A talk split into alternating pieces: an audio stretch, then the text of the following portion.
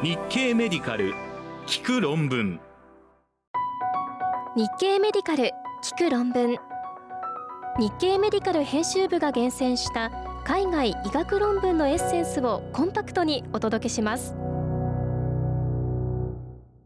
ランセット HIV 誌からアート時代の HIV 感染者の死因と死亡率の変遷。2024年2月20日英国ブリストル大学の研究グループは欧州と北米17カ国の HIV 患者を登録したコホート研究を利用して抗レトロウイルス薬の併用療法アートが始まった1996年から2020年の死亡原因の変遷について分析しエイズによる死亡割合は1996から1999年の49%から2016から2020年の16%に減少していたと報告しました。結果は2024年1月24日のランセット HIV 誌電子版に掲載されました。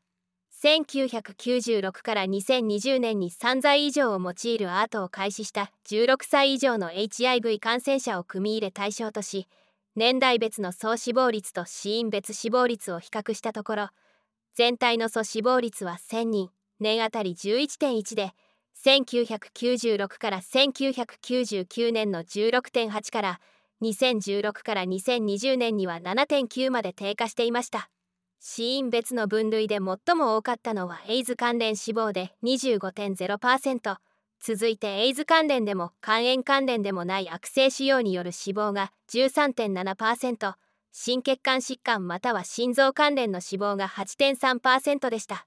エイズ関連の死亡は1996から1999年の49%から2016から2020年には16%になっており減少は全ての年齢の感染者に認められました。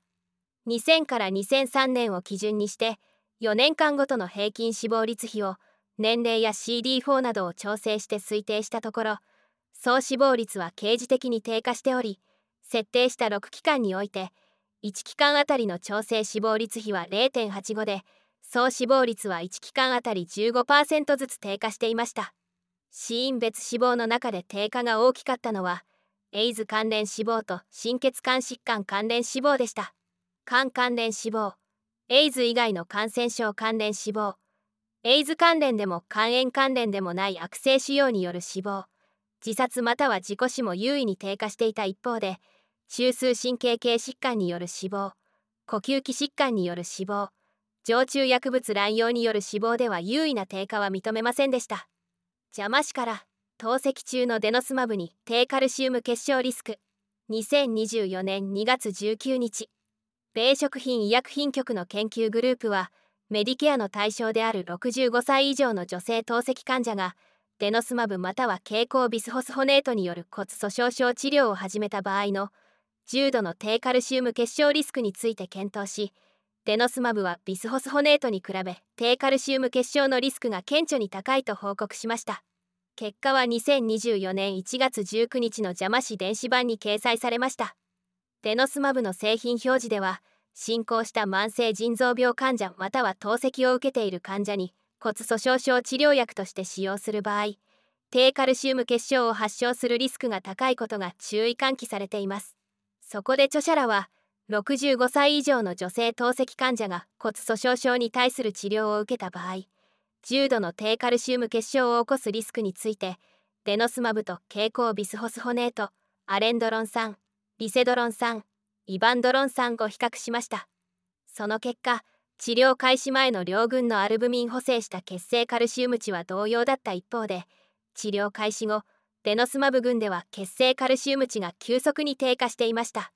デノスマブ群の重症低カルシウム結晶患者のほとんどは投与開始から2週目から5週目に診断を受けていましたが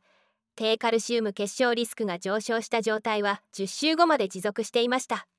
表変数調整後の重度の低カルシウム結晶の累積発症率はデノスマブ群が41.1%ビスホスホネート群が2.0%で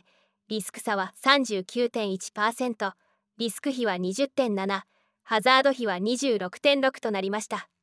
同様に調整後の非常に重度の低カルシウム結晶の累積発生率はデノスマブ群が10.9%蛍光ビスホスホネート群が0.4%でリスク差は10.5%リスク比は26.4ハザード比は28.0でした。邪魔ネットワークオープン誌から。自閉スペクトラム症傾向の妊婦に早産リスク。2024年2月21日。国立国際医療研究センターの研究グループは環境省のエコチル調査のデータを利用して妊娠中に自閉スペクトラム症傾向が強いとみなされた女性の出産アウトカムについて検討し早産と不当計量時出産のリスクが優位に高かったと報告しました。結果は2024年1月23日の JAMA ネットワークオープン誌電子版に掲載されました。ASD 傾向の評価は妊娠第2期と第3期に AQJ 点を用いて評価し妊娠37週未満の早産と不当計量時を主要評価項目として評価したところスコアコーチは出産アウトカムのリスク増加と関連していることが示されました。スコアが1標準偏差上昇あたりの37週未満の早産の調整相対リスクは1.06 32から36週の早産の相対リスクは1.05 32週未満の早産は1.16と優位差を示しました。また生まれた子が不当計量時になる相対リスクは1.04と優位でした。邪魔ネットワークオープン誌からデクスメデトミジンが産後うつ病を減らす可能性。2024年2月22日中国中南大学小賀さん委員の研究グループは妊娠中にうつ病を経験し帝王切開で出産する予定の女性を対象に分娩直後にデクスメデトミジンまたはプラセボを投与して産後うつ病のリスクを比較する臨床試験を行い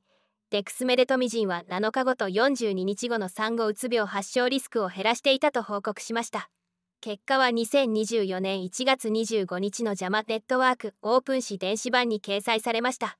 抑うつの重症度と血清中の脳由来神経栄養因子濃度が逆相関しておりデクスメデトミジンが脳由来神経栄養因子の血清濃度を高めるという報告があります。